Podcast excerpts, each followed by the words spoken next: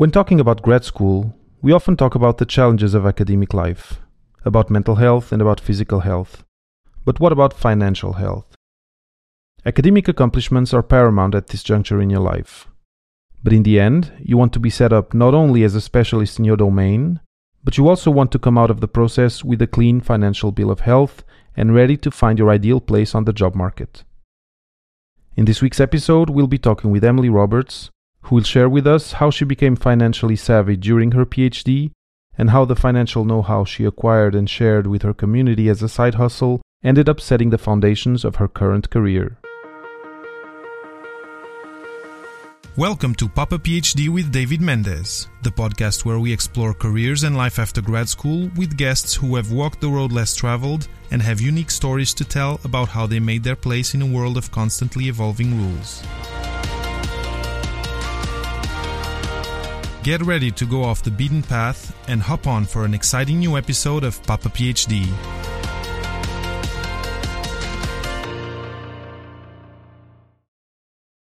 Before we dive into today's episode, I just want to let you know that I've prepared for you a resource sheet to help you take a snapshot of your current situation and start defining your profile for the job market in your areas of interest. You can download it by visiting papaphd.com and following the instructions in the website footer. Welcome to the show. Today, we're talking with Emily Roberts. What was a hobby for Emily during grad school became her business. She earned a PhD in biomedical engineering from Duke University in 2014 and shortly after launched Personal Finance for PhDs. Her business is focused on helping graduate students, postdocs, and PhDs in their first or so real jobs make the most of their money Emily provides financial education for universities and associations, coaches individuals, and creates digital products for individuals, on top of creating the free content available in her website podcast episodes, articles, and videos. Welcome to the podcast, Emily. Thank you so much for having me, David. I'm really looking forward to our conversation today. Me too. So, so um, tell us a little bit more about yourself and about how you help grad students take the reins of their financial health, so to say. Yes, of course. I'm sure we'll dive into many of these aspects throughout the course of our conversation, but just as a brief um, overview. So, in terms of my financial life, um, I grew up in middle class family and went to college. You know, my parents largely supported me during that time. And then when I got out of college, I did a post-bac year um, at the NIH when I was kind of exploring what I knew I wanted to apply for a PhD, but I didn't quite know what subspecialty within biomedical engineering I wanted to go for. So that year as a postbac really helped me kind of hone my research interests and decide, you know, what I wanted to pursue. At the same time, I was receiving, you know, a full-time paycheck, sort of, for the first time. It was a stipend, and I really had no idea what to do with it financially. And so that was when I started sort of learning about personal finance. Then I started my PhD um, in biomedical engineering at Duke, as you said. I ultimately spent six years in that program um, and finished successfully, thankfully. Um, and also during that time, I was sort of learning more and more about personal finance, honing my skills in that area. And I started blogging about halfway through my PhD about personal finance. Um, and I was just, I was just writing a lot of personal stuff, you know, what I was doing with my own money and so forth. And I, I kind of realized based on the traffic that was coming to my blog, based on the comments, based on the emails, that when I was writing about the subject of personal finance for graduate students or personal finance for you know people living on stipends that was really of high interest, you know? And so, you know, went along, finished my PhD. Um, it was important to me to, you know, finish that and, and get the degree. But um, ultimately, I was not as inspired by the other work options I saw that, you know, many other people were taking uh, in terms of alternative quote unquote careers. Um, so I ultimately decided to start, you know, this business pursuing helping my peer group, you know, grad students and PhDs with personal finance instead of going down one of these more uh, well trodden paths uh, after the PhD. So I've been working, you know, in in my business for about well almost 5 years now since I defended and it's been an amazing experience. As you said in your intro, I largely I do a lot of speaking engagements for universities so my connection to academia is really important to me in that respect. Um, my access to that community through the universities and I also work with individuals as well through my website. Wow, that's that's very interesting. So you started on your own blogging about about uh, personal finance. What drove you to to start to start blogging? Did you like writing before? I did like writing. I've always been a big reader and writer um, throughout my life, and honestly, I'm really glad you asked this question because I found that writing was not a skill that I was heavily utilizing during graduate school, which is almost kind of funny, right? I mean, it was in I was in engineering, so I was doing a lot of experiments, and of course, there is a component to writing. You know, you'll certainly do that with your classes and and ultimately, you know, reports and papers that you produce. But writing was not as much of you know it was not figuring as heavily into what I was doing professionally as I would have liked. So part of the inspiration for the blog absolutely was just hey, I want to do a different type of writing and I want to do a little bit more writing, something less formal, you know, than scientific writing. Um, and I actually was considering, um, you know, post PhD careers in science writing or science editing and things in those areas. So, yes, writing has always been a, a strong uh, skill set and an enjoyable skill set for me. I find actually now that I do much less writing than I used to because I've started podcasting and I love podcasting. So uh, the writing has been a little bit supplanted, although certainly I do that uh, to a great degree still. Mm-hmm. But definitely that's what what uh, started the whole the whole uh, personal finance for PhDs. Well, thing. I would say that um, that that was the reason why I chose blogging as my medium of content creation because back when I started my first blog, which is not personal finance for PhDs, but a, a predecessor, Evolving Personal Finance, back when I started that in 2011, um, the the personal finance blogosphere was a very strong and active community and i really wanted to be part of it. I considered starting a podcast at that time because i loved listening to podcasts. I listened to them all the time when i was you know at the hood or at the bench doing work. Um, it was a, a wonderful medium. Yeah. But you know podcasting was not it's not the the popular thing that it is today right? It was just in its you know more nascent stages. And so to me a lot of the I don't know, I guess technical hurdles of starting a podcast um, were higher at that point than they have become in recent years. So, you know, I, I thought about podcasting, I thought about, you know, creating videos, but blogging seemed to be, you know, writing seemed to be the most accessible, easy thing to do to get my content out there. And I think it was, you know, the right choice for that time. Um, yeah. So, so it was really about being able to participate in the personal finance community. And I found that incredibly transformative for my own finances, right? Like because I was writing consistently about my finances, you know, budget reports and things like that. Um, and I was also receiving feedback from the community. It really helped elevate my own practice of personal finance multiple levels and i ultimately became very financially successful um, for let's say for a graduate student and then in the years since then based on you know the skills and practices that i honed during that time so what was really important for me um, ultimately when i saw as i said eventually that other phds were interested in this content and i seemed to be not literally the only voice, but one of the more prominent voices speaking about personal finance to that community. I just realized that this had, you know, become my passion and I wanted to turn around and more uh, directly or actively help people with their finances rather than just talking about my own and, you know, whoever wants to read it can read it and take what they will from it. And I, I decided to turn that around into more of a, an education business. Very cool. And Plus, you were a colleague, right? So you know you knew their problems, you knew their issues, uh, you knew their their day to day type of uh, schedule and life. No, that that really really cool that you found that that uh, that community and that then you shared it to your colleagues this point is actually really really important i think for my positioning in my business because um, i don't i haven't pursued any licenses for being you know financial advisor or anything or financial anything nothing professional. Um, yet people still want to work with me and they still want to hire me as a speaker. To them it's not important that i have a cfp or whatever what's important is that i come from this community of PhDs and that I relate to their experiences and they can relate to me. That's really sort of my unique positioning. So now going back to to grad school and to to the, the moment where you were finishing and that you felt, you know, that you were going to leave academia and you're going to to do something else. Can you tell us a little bit about what went through your head, how how you, you know, how you found your calling and how you decided in a way or when did you discover that you were not going to follow up to a postdoc etc yeah, so I, I have to go back to my post-bac days actually. So when I again I knew that I wanted to you know do research and pursue a PhD, didn't know exactly what I wanted um, professionally or in terms of my exact research area. But when I was a post-bac at the NIH, I was looking around at the other you know people in that space at my advisor at some of you know my colleagues and coworkers and i was thinking to myself a postdoc seems like the best job. Like I would love to be a postdoc because you know you're so immersed in research, um, you have the skills, you know you're you're really able to be productive, and you don't have the responsibilities of you know the PI level. Um, of course, postdocs will apply, apply for grants and so forth, but there's, there's much less pressure on them um, to actually in that stage, right? They want to move to the next stage, but within that stage, there's less pressure um, to provide and everything, and you can really just work. And I saw that that was my impression anyway, and and I I saw that and I was like, oh, I would love to just just do research forever. I don't want to become a PI. I mean, I did want to become a PI, I guess, but I knew I didn't want to do it in an academic setting. Um, so when I started graduate school, you know, that was kind of the plan. Like, do research, maybe become a PI, work in a non-academic setting like the NIH. I thought that was an amazing, you know, place to be.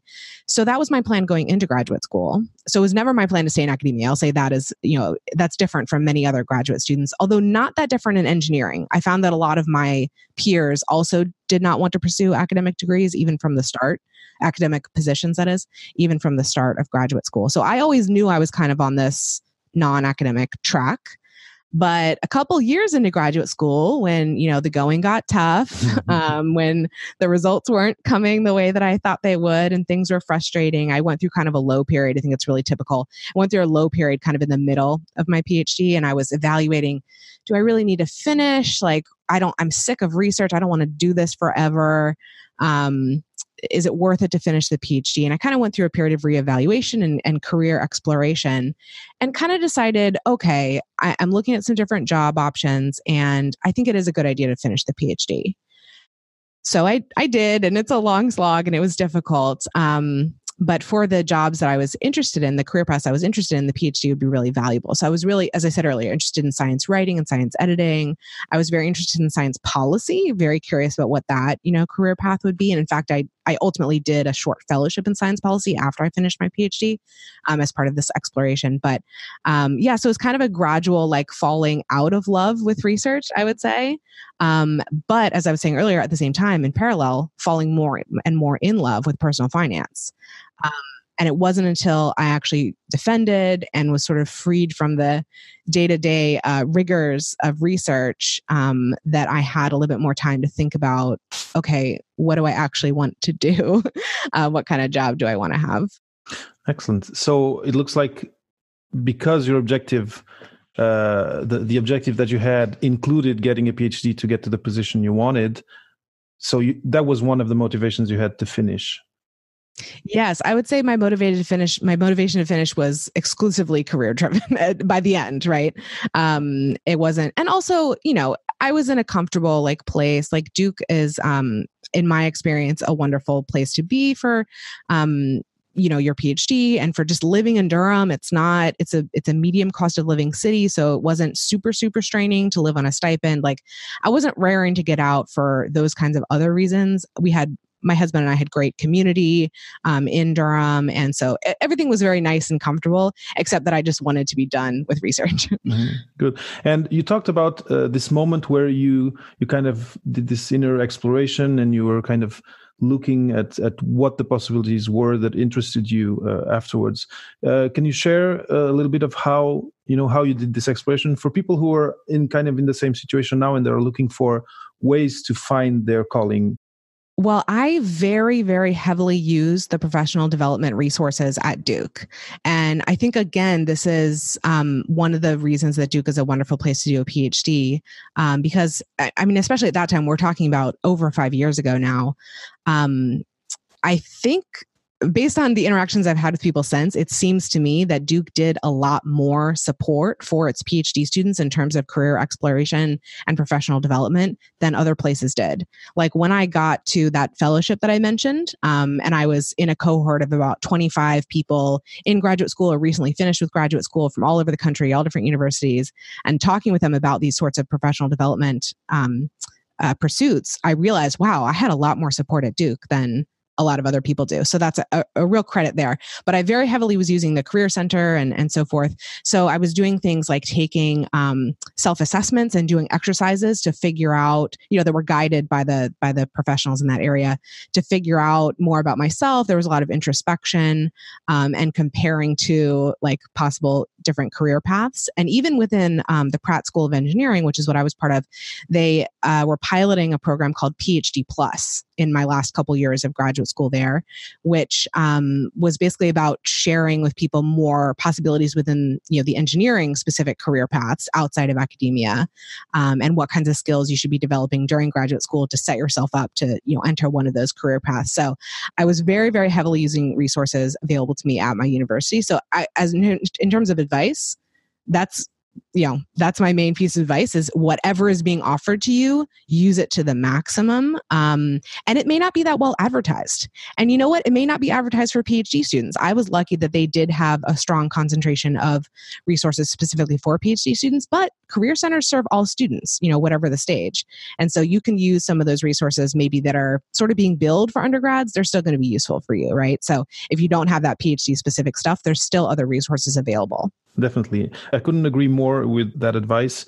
Uh, using the resources that I, are offered by university, uh, if you don't, you're just missing an opportunity for sure. And uh, for example, I'm in Montreal, Canada.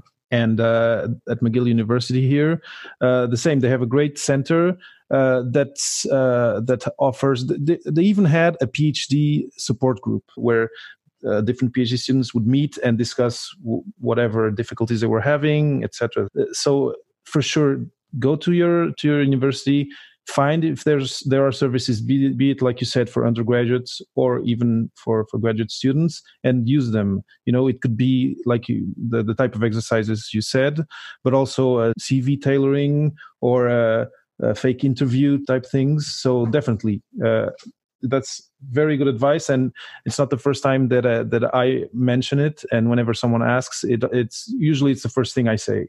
Does your university offer services of that kind? Then go and, and use them as much as you can for sure. Totally totally agree. I mean you're paying all those student fees or whatever they're being paid on your behalf so you should use all the resources you can.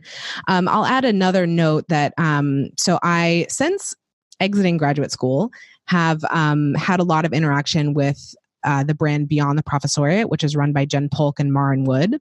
And I would definitely, you know, encourage people if they don't feel like they have sufficient PhD specific resources at their universities to seek out some of these outside um, groups or offerings. And Beyond the Professoriate is one of those. So they have a whole community around people who are doing exactly what we're talking about. They're they're transitioning out of their PhDs, or maybe they're already out and they're just looking for a little bit of a career, you know, tweak. And they have tons of, you know, information, informational interviews interviews so you can help with that career exploration and even you know groups you can be part of so you can keep each other you know accountable to meeting your goals in terms of you know whatever it is applying for new things or doing informational interviews whatever stage you're at. So if the resources do not exist at your university there are other kinds of communities that you can join that are specific to phds excellent. I, i'll definitely share their uh, their url in the show notes. Uh, awesome. So and you know, uh, I've been talking with you now for uh, for a bunch of minutes, and I feel that you're you're a very driven person. But you know, often during grad school, and especially in the, the, the final stages of even writing or preparing to write, it can get difficult. And um, I wonder whether you can share with with our listeners. Uh, like a, a main attitude or principle that accompanied and guided you from the moment when you saw that you were not going to follow up into academia and that uh, that actually you had another calling that was growing inside you which was uh, this personal finance uh, not consulting but this personal finance project what attitude has accompanied you and helped you even up to today uh, to to reach your goals and to you know to to finish your projects and to to do more and more and better and better yeah, that's that's a good one for me to reflect on. Um, what what did sustain me during that time? Um, I think I was always focused on finding work that was fulfilling to me. Um, I was not very concerned with what other people thought about me or my career path. Um, of course, I wanted my advisor to continue to support me, and he has you know been financially of course during graduate school and also emotionally um, sort of supportive of of the career path that i was exploring. He did not i did not have to hide from him that i was you know not on an academic track. He knew that from you know the get-go in our relationship. Um, so i did not i didn't care. Well, I did care to a degree, but I think my overall pursuit was just I'm going to find something that I really love to do. I'm going to use my skill set. I'm going to have a good time at work. Um, and I didn't want, I was at the time at the end of graduate school putting up with a lot of work that I didn't really love or want to be doing, which is research. I mean, I should say, I, I, said I had a long, you know, low middle of graduate school. Things picked up at the end, and the and the results started coming, and I got more skillful, and things were looking more positive towards the end of the PhD. It didn't change my mind about leaving research, but it made the end of it a little bit more bearable. Um, but I, I I knew that I wanted to find something that I really loved, and it didn't matter as much to me that it wasn't a classic thing to do with a PhD, whether that's going to be science writing or science policy, the things that I was thinking about a lot at that time, or what I've actually done, you know, self employment and a complete pivot um, away from my specific, you know, discipline within my PhD. So, yep, just wanted to find something that I really enjoyed and didn't want to put up any longer with work that wasn't fun. mm-hmm, mm-hmm. So, what I'm hearing is uh, one of the things I heard that I think is important is uh, people around you may criticize or question uh, your choices. Um, but what I'm taking from what you're saying is you have to listen to yourself and and and follow what you want to do because in the end you're designing your life right? You're you're not you're not going to live someone else's optimal or perfect life. It's yours uh, Absolutely. Yeah. And I had the freedom for that kind of self actualization. Like, not necessarily everyone does. You know, my husband, who is also a PhD, is very supportive of my like crazy ideas of doing other things. Um, and he has pursued a much more like traditional post PhD career path, so not not academic, but still you know research based. And so he like if I were in a marriage or relationship with someone who wasn't supportive of me going off and doing my own thing, that would be, you know, obviously a, a constraining uh, point and something that would be very carefully taken into consideration because obviously I value my spouse's opinion very highly. Um, but in the situation that I was in, I did have the freedom to pivot and do these other things. And I was not so concerned with uh, doing something different from my peers or something that looked uh, did I really need a PhD to like do personal finance education? Well, I think that I did to do it the way that I do it. Um, but maybe other people don't have to have it, but I did. And I think it serves me very well. And so I still consider my you know career path to be a, a phd appropriate career path um, even if others might not definitely because i've talked with people who've had family kind of being against or disappointed let's say and that can be hard but uh but in the end I believe that making your own choices and and choosing a uh, choosing a path, uh, especially a path that ends up being productive, but it's the one that you chose. I think that's key to leading a happy professional life afterwards.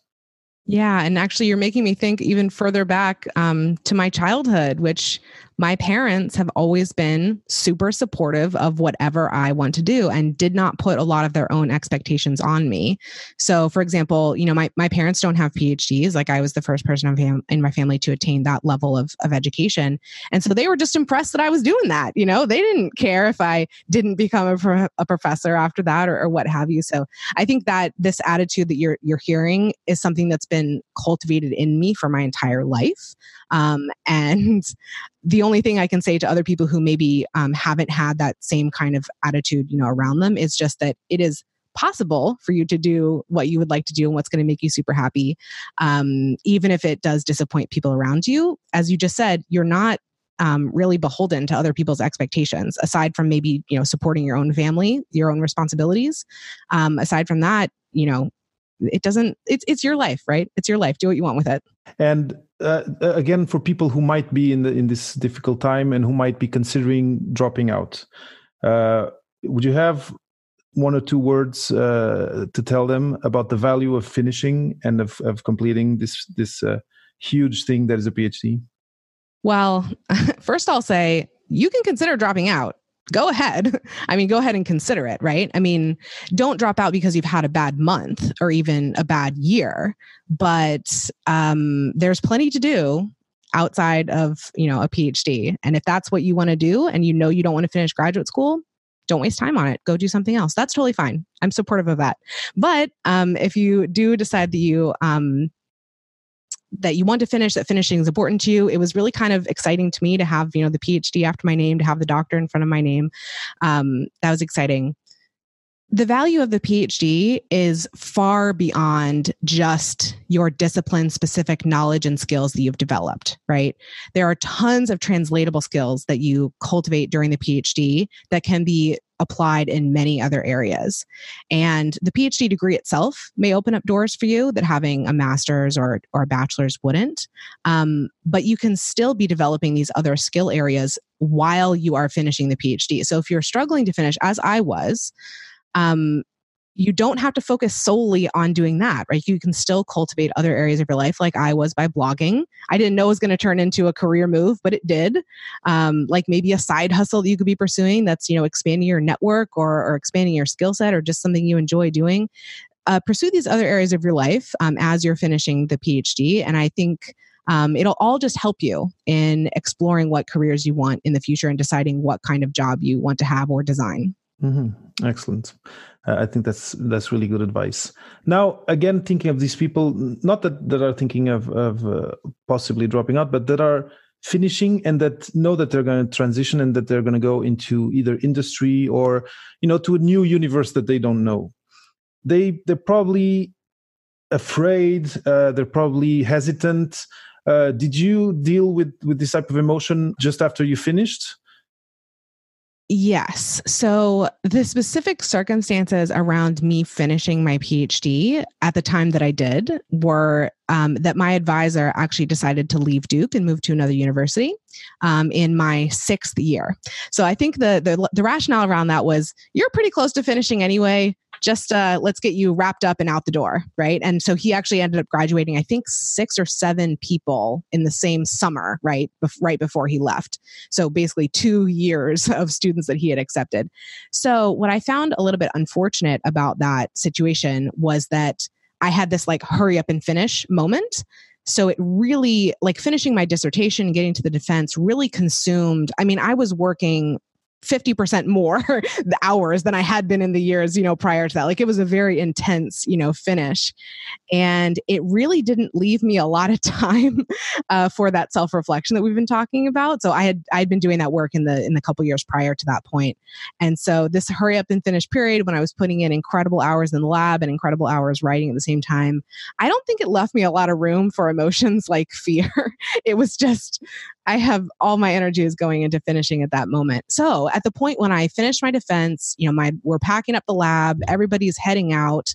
Um, I'm left with, oh, like I don't have a job. Like I I had, I mean, of course, if I had needed to find a position, I'm sure I would have during that time. But again, like my husband had a position, we and because we'd been working on our finances, we weren't strapped. You know, we were going to be okay for a little while while I figured out what I wanted to do. So, kind of, I think I was more like excited uh, going into that next period. You know, okay, I'm done with the degree. It's it's clo- the chapter is closed what do i want to do next and that's i i started like side hustling and again i did this fellowship that i mentioned i sort of and i was applying for other jobs like i was looking around at other things i might do um, but i think a big big component here which again comes back to my you know professional work now is that we were very financially secure.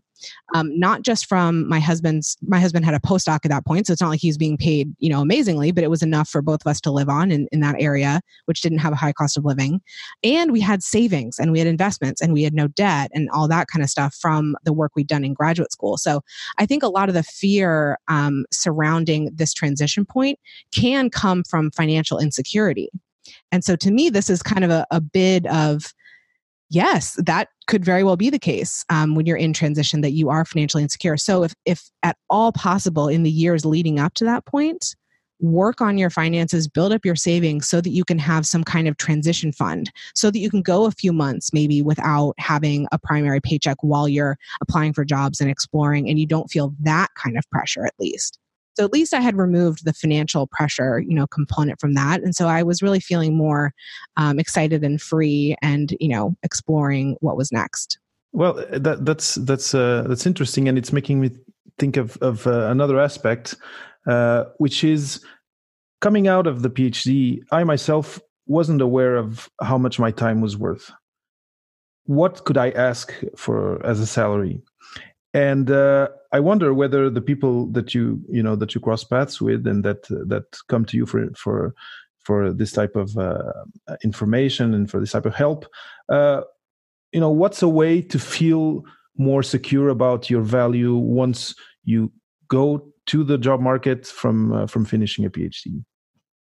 Yeah, I think the best combat um, to that is is research. Um, research into what other people are being paid in the kinds of positions that you want, the companies that you're looking towards. I mean, I think what you're saying is incredibly common among people coming out of graduate school. It's actually one of the the most harmful money mindsets that we are sort of cultured into during graduate school is not valuing our time monetarily. There's one, I mean, you're not being paid very much. And two, you're expected to do all kinds of things that are outside of your job description on a totally volunteer basis. Um, and this is just, just the culture, right? So I think a lot of people, virtually everyone come out, comes out with that. Um, kinds of issues, you know, in their own mind about devaluing their own work. And so I think um, if you do decide to leave academia, um, ultimately you'll be pleasantly surprised by how highly other people value your PhD when not everyone around you has a PhD. Because in academia, yeah, pretty much everyone around you has a PhD and it's a uh, you don't feel that it's that special or anything. But if you go outside of academia, it is special and it is a point of differentiation. Um, so I, yeah, I think the way to combat that is just really um, researching, like you know, using Glassdoor and all these other places where people can report their salaries um, researching you know what you're worth and also doing informational interviewing with people who are a few years out like ahead of you in your program for example. Um, so i'll tell a story from my husband. So he works in industry now. Um, he's at a synthetic biology company and he's a scientist there.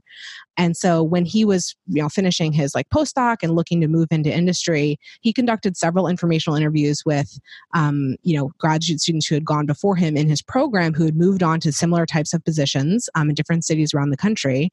And you know, of course, he got a lot of you know advice from them and so forth. But one of the questions is like, what salary should I be looking at? You might not want to ask people what they make but you might want to ask them what salary do you think i should be looking for? Right? Because they know you know about their starting salaries and so forth. So you know, it's good to look at the internet for this kind of information, but I think nothing really replaces um, individual human contact with people who are similar to you, like who came out of the same program, who are looking for the same types of jobs. So do that research for sure and start getting those numbers in your head as your, you know, reference point or anchor point instead of whatever you were making as a graduate student or as a postdoc, because you should be making multiple times that amount if you're going into, for instance, an industry position in STEM. Yeah, that, that makes total sense. And uh, uh, this actually segues into my next question. And because, okay, people, you're telling them this, they're talking to people and they have these numbers, but they may not be aware of their or of where this value comes from. And where I'm getting to is the, the transferable skills. Uh, you already said that uh, that coming from a PhD, you have a lot of uh, transferable skills that that are valued by potential employers uh, out there. Um, which ones, in your experience, have been most valued by your peers or by employers that you had? Hmm.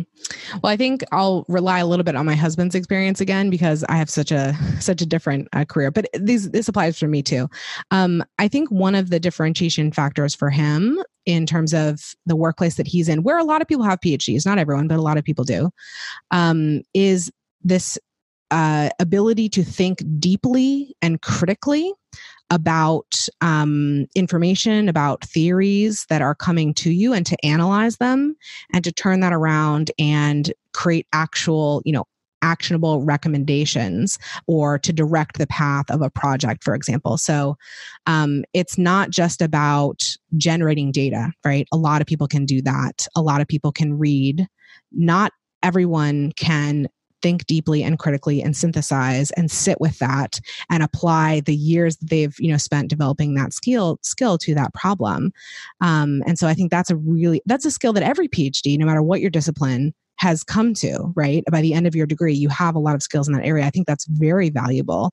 Um, because thinking deeply and critically is not an easy thing to do if you've never been trained and honed and practiced in that area before um, so it's something that does take time to develop, and a PhD affords you that time to do that. Um, I think for me, the transferable skill that I developed most during my PhD, um, I think, well, there was a lot of writing involved with that, as I was saying earlier, the skill of writing, um, the skill of speaking and presenting, which again is something that I do very often in my work. Um, that was continued to be developed during my PhD through giving, you know, research presentations and so forth.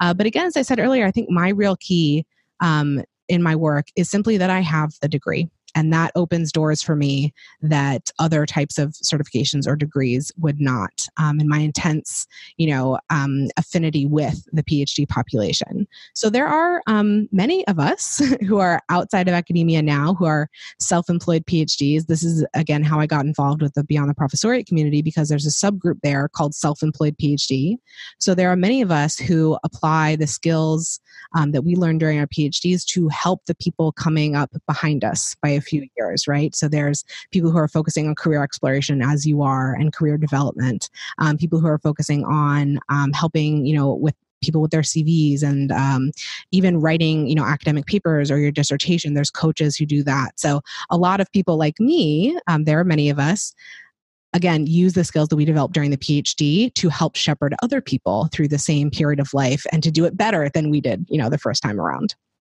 yeah that's that's very cool. Uh, i'm i'm definitely going to look into uh, into that community because it sounds like it's vibrant and uh, and very very interesting.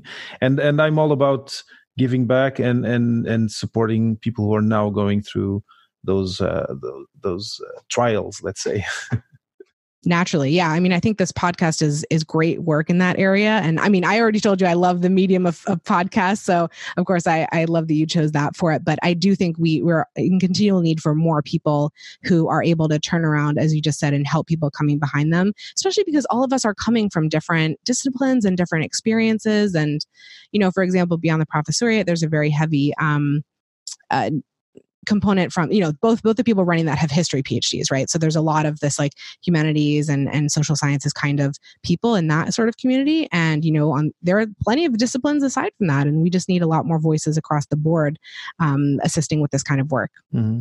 yeah I, my phd was in cell biology so my network uh, is is very stem you know? It's it's very uh, people in science or biomedical engineering like you uh, and, and I haven't, uh, yeah, I haven't been able yet to, uh, to to find a guest more in the humanities, but I will. oh yeah, they're out there. Um, it's actually really interesting that you mentioned, you know, cell biology because I did this. Actually, this is a little bit of a, another piece of advice or something for someone ending graduate school. One of the resources that I um, uh, utilized towards the end of my PhD was I can't remember the name of the program now, but it was like this intensive. Um, sort of a professional development experience over the course of i want to say a semester. So it was relatively long term. And we were you know exploring different careers and skills and so forth and placed into groups together. The groups would complete a project together. So it was almost like you know a non-research based work kind of experience um, that you can you know add to your resume is like I did this thing and I worked on a project and we had a deliverable and, and blah, blah blah. So it was a little bit supposed to mimic what you might find in other kinds of work environments. But my point is that uh, the theme that we were working on with this project was around um, how to do what we're talking about you know get a job outside of academia what skills to develop what you can do and so forth and the, the theme that my group chose was um, having work experiences or volunteer experiences that were outside of academia while you're still in graduate school, um, whether that's like a side hustle or like an internship or anything in that realm. Um, and I remember that one of the people in my, so I was in BME in engineering. Two of my the people in my group were in the biological sciences, and then one person was in the humanities. And the people in the biological sciences were telling me how much like hostility they were facing from their departments and their advisors around the idea of doing anything other than bench research during their PhD about the audacity of spending any of your time doing anything else aside from biology and i don't know how pervasive that is but among the stem fields i'm thinking that you know the biological sciences are ones that are most closely attached to the idea of pursuing that tenure track career of staying in research compared to say for example engineering. It's often frowned upon. Uh, i've actually had uh, another uh, another guest say exactly that. And again she was uh, she was very very much into her her career and postdoc etc but she had other interests. She she was um, taking part of this group who would invite people who would talk about their careers, and some of them would be in or out of academia. And and she said that she had pushback. Uh, so yeah it's definitely frowned upon. There's uh, crazy hours in the in the domain. Uh, often you know people working with uh, animal models uh, they need to be there on the weekends because there are uh, there are mice that are being born at this day at this hour and you know it's on saturday or it's on sunday or it's just before christmas and there can be a lot of pressure uh, in, in in this type of of project for sure, and it can be hard psychologically, and uh, and people need to to manage that in a way to keep their mental health uh, in check because it, it can it can do many things and one of the, the, the worst things that it does it can just cut them off from from community and from the from the real world and and I would say that's a big no-no. You need to stay connected uh, and um, and and have community outside of your of your benchmates, uh, outside of your of your institution where you're doing your research. Yeah, it's interesting that you say that. like you were just saying i mean it's so important then that you have this voice and that people who are in you know similar fields to you can look to you and the advice that you know you're giving because like in my space in personal finance um, graduate students or phds might read some advice from someone and think that doesn't apply to me because i'm different because I'm a graduate student or I'm a postdoc or whatever it is. Um, when they hear the same advice from me coming from their community, suddenly they can they can hear it a little bit better. And so, like for you, you know, people might be hearing career advice from a PhD who went through a different discipline, and you, they might be saying, "Oh, you know, take some time away from the bench and explore these things." And they say, "No, in my field, you can't do that." But from you, they hear it and they think, "Oh, he knows what I'm going through. He's still saying that." I guess I should listen to it, yeah, right? Yeah, definitely. So, Emily, the, the next thing I wanted to touch upon uh, has to do with with community, like we were talking about just now, and it has to do with networking.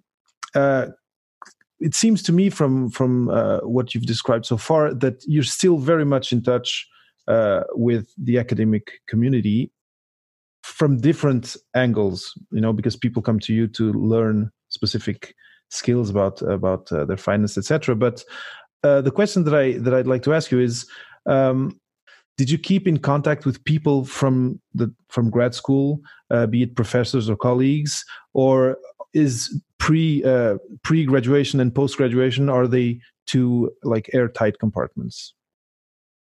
Yeah, very, very good question. Because as you said, I do have a lot of contact with um, academia now, the academic space, but the types of people who I'm in contact with are totally different from the types of people who I was in contact with um, when I was still, you know, in research. So now I talk with a lot of um, administrators and staff members at universities who are focused on the personal and professional development of graduate students and postdocs. Um, and I'm not talking with professors. I mean, they may have a faculty appointment as well, but I'm not talking with them in that capacity um, of their academic work. And so I would not say that the network that I, you know, was starting to develop during graduate school has translated to the work that I do afterwards. It's more about again having that degree. They they might open my emails or listen to me because you know I have that degree, um, but the people themselves are are very different. However, I have definitely um, relied on the um, the connections that I had with my peer group right, who have moved out of graduate school largely at the same time that I have. Some of them have taken faculty positions, of course, but many of them are in other areas now, or maybe they did postdocs and they left after that. Um, so in terms of like my my friends and my acquaintances and my colleagues and, uh, at my peer level um, i have at different points during um, my you know business relied on them to hey would you consider recommending me you know as a speaker or what have you to your institution that you're at now and many of them have graciously you know um, extended that for me um, and it has helped me you know further my own network um, by again using their connections right? So this is what networking is right? You have a lot of these loose connections uh, that can do something for you make maybe make other loose connections. Ultimately it might lead to work or it might not. Um, so i would say yeah I'm, I'm relying more on my peer network rather than um, you know people who are more established faculty members for example. Um, but it's been a, a, wonderful you know gift that they've given me to do that. And and it's really i just I just think it's a great idea to cultivate those relationships with your peers, not just people ahead of you, right? Who think that who you think might be able to help you move to your next position, but as your peers are also uh, advancing in their own careers, you know, to pull each other up. And my peers, of course, also had a more recent and more keen appreciation for what I do in terms of the personal finance work than maybe people who were some decades removed from their own experiences in graduate school um, and not as you know attuned to the struggles of, of graduate students of today mm-hmm. and uh, how would you say uh, someone who's thinking of transitioning what would a good strategy be to start building a network that that looks a little bit like what they want to do afterwards so um, you know going on linkedin and and looking for people doing what they want to do you know do you have any advice on that aspect of networking yeah, for sure. I mean, LinkedIn is an amazing tool, um, absolutely. But I think I'm going to go back to my advice of doing informational interviews um, because making, I mean, making a connection on LinkedIn, like if the other person accepts it or whatever, that's like something, but you'll be like a hundred times more effective if you actually speak with that person um, live, if they agree to give you an informational interview. And again, you're not asking for anything from them aside from 15 or 30 minutes of their time. Um, but it's just, I mean, when you approach people, it really helps to approach them with flattery. Um, oh, it seems like you're you have it's such a fascinating career field and you've been so successful. And you know I, I would love to ask you a few pointed questions. Don't say pick your brain. I'd love to ask you a few pointed questions xyz if you'll if you'll grant me a phone call or whatever. Um, i actually during the the fellowship I did for a semester um, after I finished my PhD, we were required by the fellowship to do a certain degree of informational interviewing around career exploration. And so I got a lot more versed at just reaching out to people who I had absolutely no connection with whatsoever, but were doing something cool um, and saying, Hey, this is who I am. Um, this is what I'm looking at. And would you please, you know, hop on the phone with me for 30 minutes. And I don't think I ever got a no answer. I mean, everybody said yes, um, which was fantastic. So, and again, making those personal connections, that's not only going to give you some information, right? The informational interviewing aspect of it, but that person's going to remember you um, and what you're up to and, you know, what your skill sets are. And they're going to, you know, potentially down the road, if they see a job or whatever, you may be interested, they may reach back out to you because they're going to actually remember who you are if you have a 15 or 30 minute conversation with them versus just you're another one of, you know, hundreds or thousands of, of connections on LinkedIn. And I know for me personally, like I oh, if I get an email from someone who says, "Oh, personal finance, I love it, so cool, love what you do," I always hop on the phone with that person. If they, especially if they're like, "Oh, you're you're so successful," right? I think if they butter me up a little bit, of course I'll get on the phone with them um, and impart any kind of wisdom I possibly can um, because I don't you know want people to struggle if they are making the kinds of transitions you know that I did in the way that I did. I've learned some things and I can help them you know along the way a little bit and I'm always happy to do that. Excellent. Again, very, very good advice. Uh, and uh, if it's someone in your city, you can even invite them, invite them for coffee or something. But even if it's only a call, I think it's going to be a, a, great plus for you. Uh, you're going to establish a rapport with the person. You're going to get much more information than if you're just searching online. Definitely uh, information. There's also plenty of stuff that people don't want to put in writing about their jobs, right?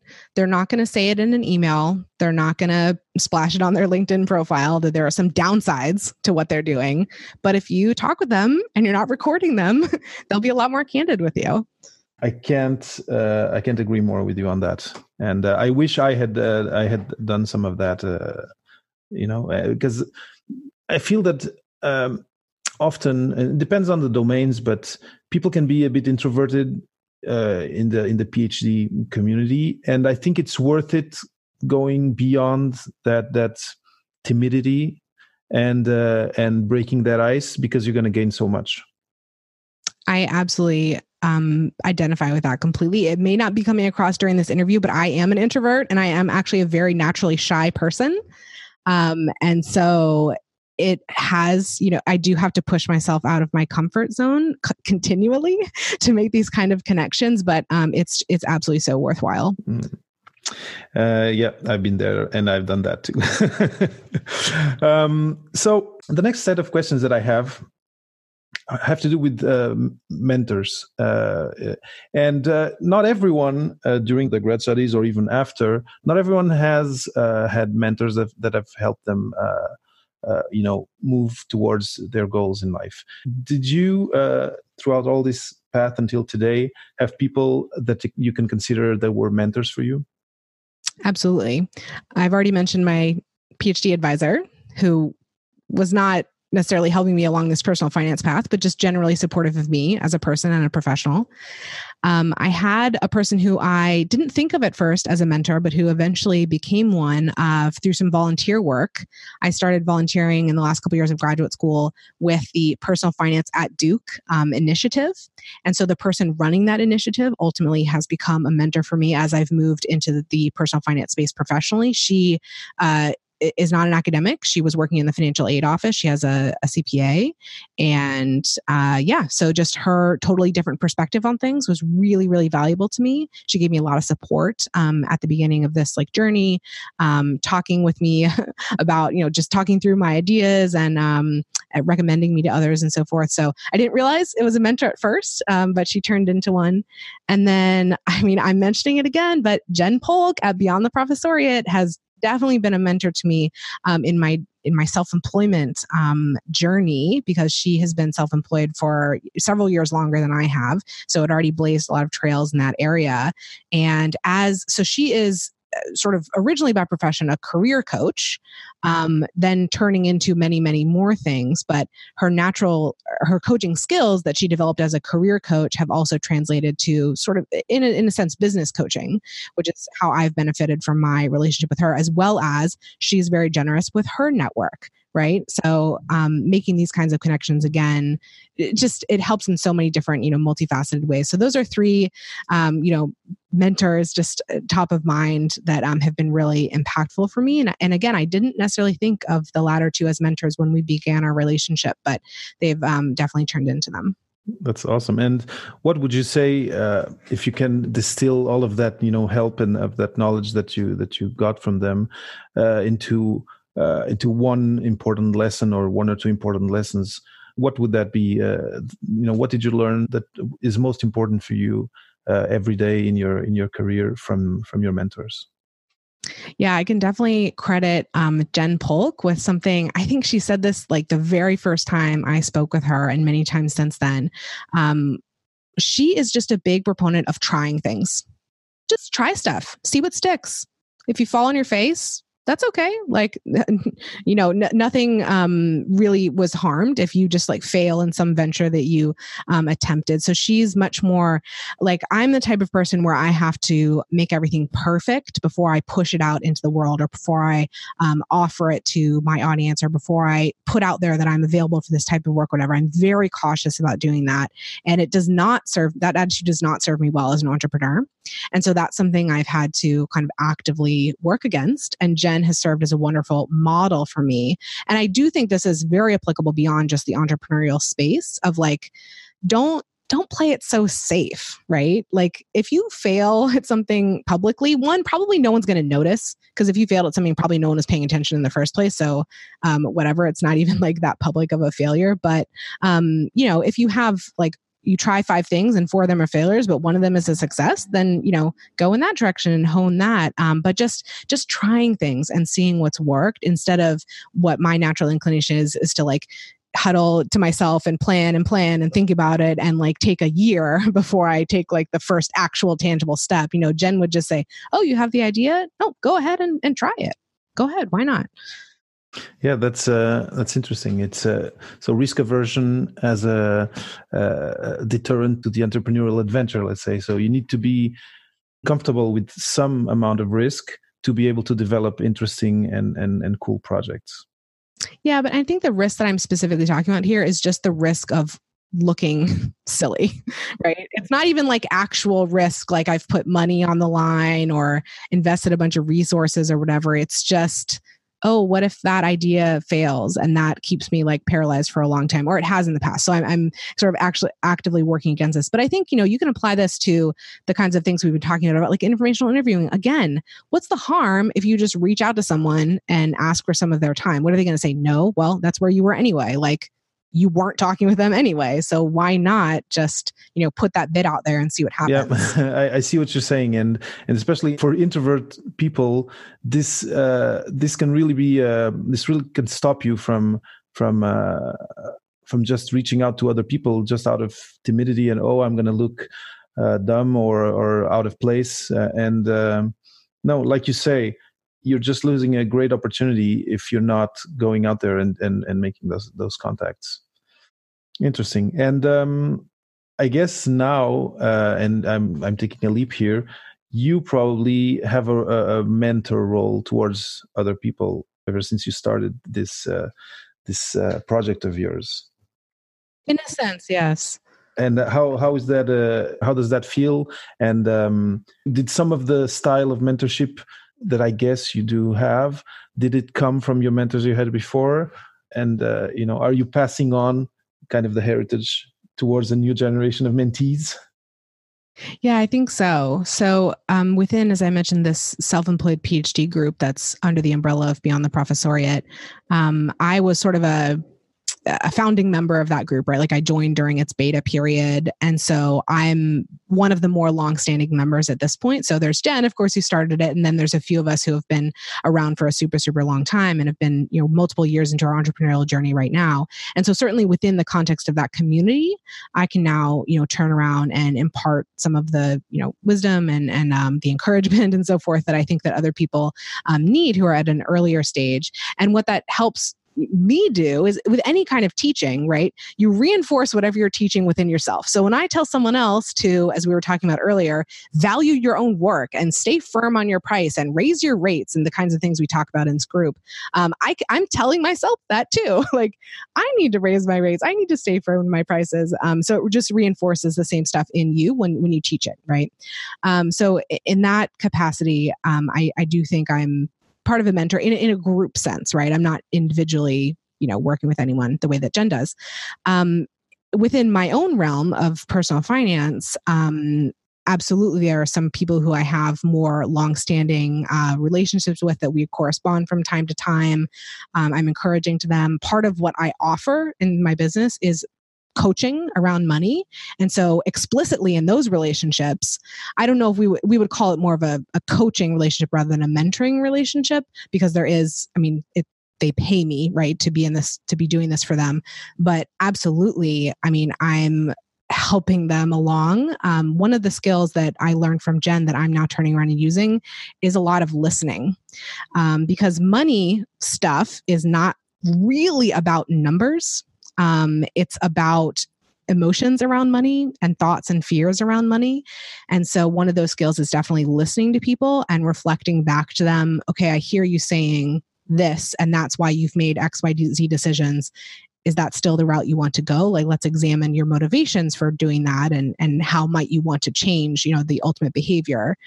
Uh, so a lot of listening and talking around that. So of course i have plenty of knowledge that i want to give to people but as we were kind of talking about earlier you don't necessarily hear or listen to everything that's said to you. It has to be said in the right uh, way and by the right person.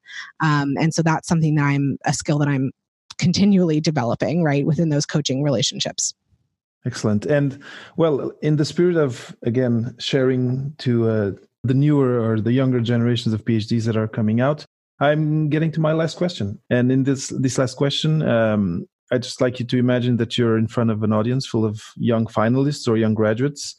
Uh, you know, think of yourself when you were finishing, and you know they're struggling through their fears, their worries, and they could be financial or not.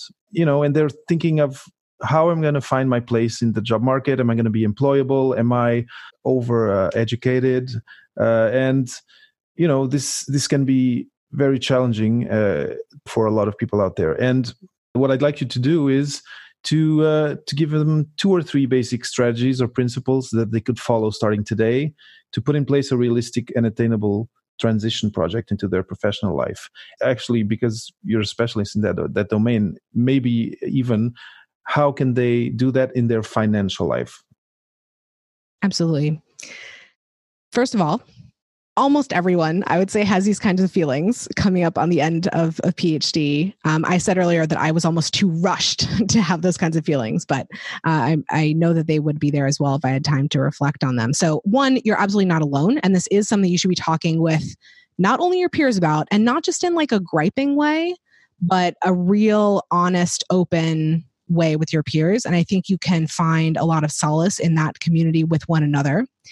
But in addition to talking with one another around these things. Talk with people who have gone before you right? Because they have that outside perspective that you desperately need at this point. You know reach out to the people who've gone before you in your program as we talked about earlier. Reach out to um, people you just think are interesting who maybe will give you some of their time to help explore that.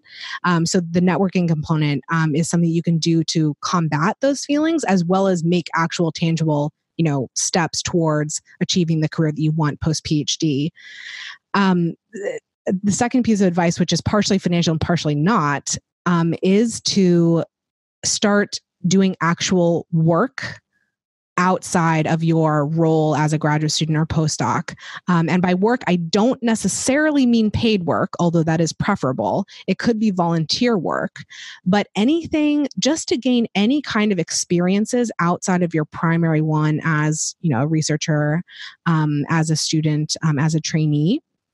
Because working if it's a side hustle or a volunteer position or an internship or whatever it is, gives you again those additional perspectives um, that you might be seeking at this time and you know is usually something you can put on your cv because a lot of the the fear i think at this stage is around um, I don't have any work experience. I don't have any recent work experience. All employers are looking for the PhD plus two years of work experience as an entry level position. Well, of course, we know that's negotiable, right?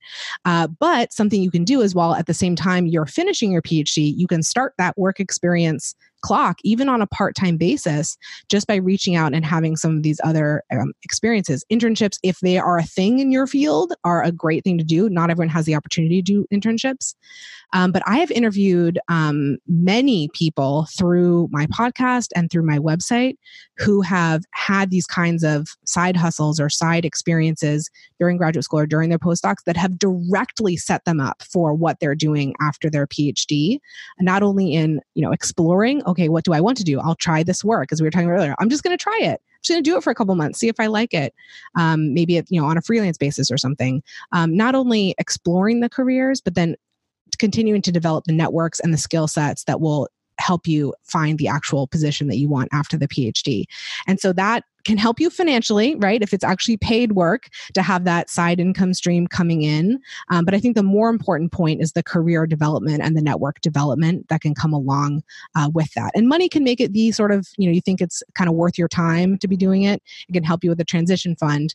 Um, so I think it's really worthwhile in that way. But the but the bigger impact is really the career transition. So again, as we were talking earlier, it's about kind of getting out of your shell and thinking about yourself as more than just a researcher and that you have value to bring to the world world in other ways as well. Mm-hmm. And I'm thinking about my, you know, my field of study where where it would have been difficult to have a, a side hustle, like you're saying, uh, and thinking of your example. Uh, I imagine, you know, for someone who who's listening to this and who's saying, "I can't, I can't have a, a, a, side hustle. I I have to be at lab, you know, from dawn to dusk and on on weekends." Uh, I feel that something like blogging or you know contributing to some kind of publication uh, in the domain that interests you, but that that does not require X hours per day of presence, maybe that that's an avenue. Well, yeah, I mean, the first way I would challenge you is maybe you need to think about a side hustle a little bit differently because um, I totally agree that it is very difficult for any kind of graduate student to show up at a certain place at a certain time for a certain number of hours per week or whatever. Um, like the way a traditional internship might be done, even a part time internship. Yeah, you might need to go into an office for, you know, four hours a week or something like that on a weekday, right? It's very difficult to do that kind of thing. But as you were just saying, if you have the time to blog, if you have the time to write about something, you have the time to work freelance. You can get jobs on Upwork. Like there are ways that you can um, like okay i'll give you a concrete example so something that a lot of my peers in graduate school um, did was um, uh, scientific writing editing uh, for like and I've done this myself too as a side hustle, uh, as a contractor for a larger company. So, like, the company finds the jobs for you, they send them to you, you do the editing, you send it back, you get paid. It's a strictly contractor relationship. It's strictly done on your own time. You regulate the workload. So, on my podcast in the first season, um, I interview um, someone, her name's Dr. Jenny Rinker, who did that specific side hustle during graduate school. One, she paid off her student loans from undergrad during her, during her PhD. Um, so it was an amazing, lucrative side hustle that she did on top of her you know regular job by the way she finished her phd in four and a half years so it didn't slow her down at all um, so and and it set herself up again for the post phd like career so please think about side hustles um, more broadly now of course I mean, if if it's exhausting to you to think about working whatever it is, sixty plus hours a week, um, plus oh my gosh, I have to side hustle on top of that. If that's exhausting to you, um, that may not be the right path. But I think for many people, they relish pivoting and doing something with their skill set that is more immediately gratifying than research right? So like when i i, I don't do this anymore but when i would edit a, a paper it takes me like a journal article it takes me like an hour or less. And at the end of it i can say i did that. I helped someone. I earned some money it's done. like it's just something so concrete that I can say, yep, I accomplished that today, which is very different from research where you can go days and weeks and months without feeling like you've accomplished anything. Um, so please think about the side hustle a little bit more broadly. But specifically on science communication, um, I love that idea. So even if you are not making money, but you have the time to blog, um, again, just to kind of be putting yourself out there as I'm an expert in this area, right? If you have a PhD, you're an expert in some area.